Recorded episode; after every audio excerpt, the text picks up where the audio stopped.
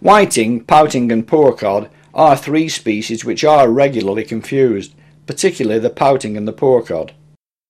Two things all three species share in common are having three dorsal fins on their back and two anal fins beneath them at the bottom of the body, plus a conspicuous dark spot at the base of the pectoral fin, which is situated just behind the gill cover.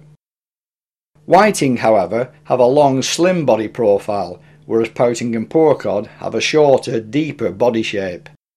And if that doesn't separate the whiting out of the mix, then look for a chin barbel.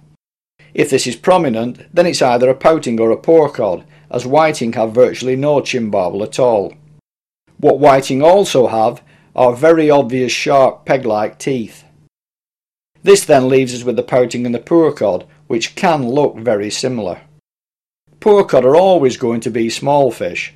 The current record is way less than a pound, and even a half pound specimen is a big one.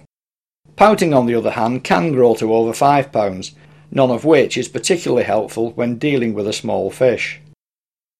Pouting can have a darker barred pattern, similar to a freshwater perch running down their flanks, which are often a dark coppery brown colour. But that won't always settle the issue either, as they can just as easily be an unmarked golden coppery colour like the poor cod.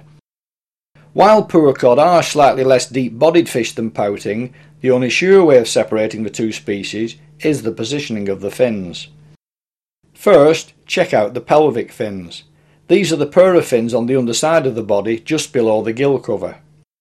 If these reach well past the vent, which is the anal opening, then it's a pouting.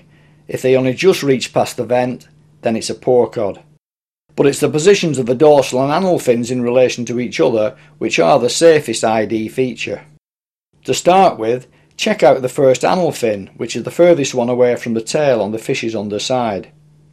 If this has its start point under the centre of the first dorsal fin above it, then it's a pouting. If it starts beneath the gap between the first and second dorsal fins, then it's a poor cod.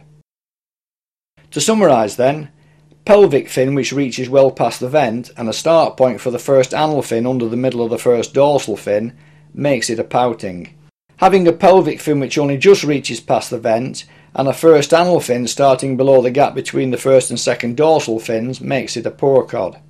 And on a more practical note, poor cod also tend to leave loose scales all over your hands while disgorging them.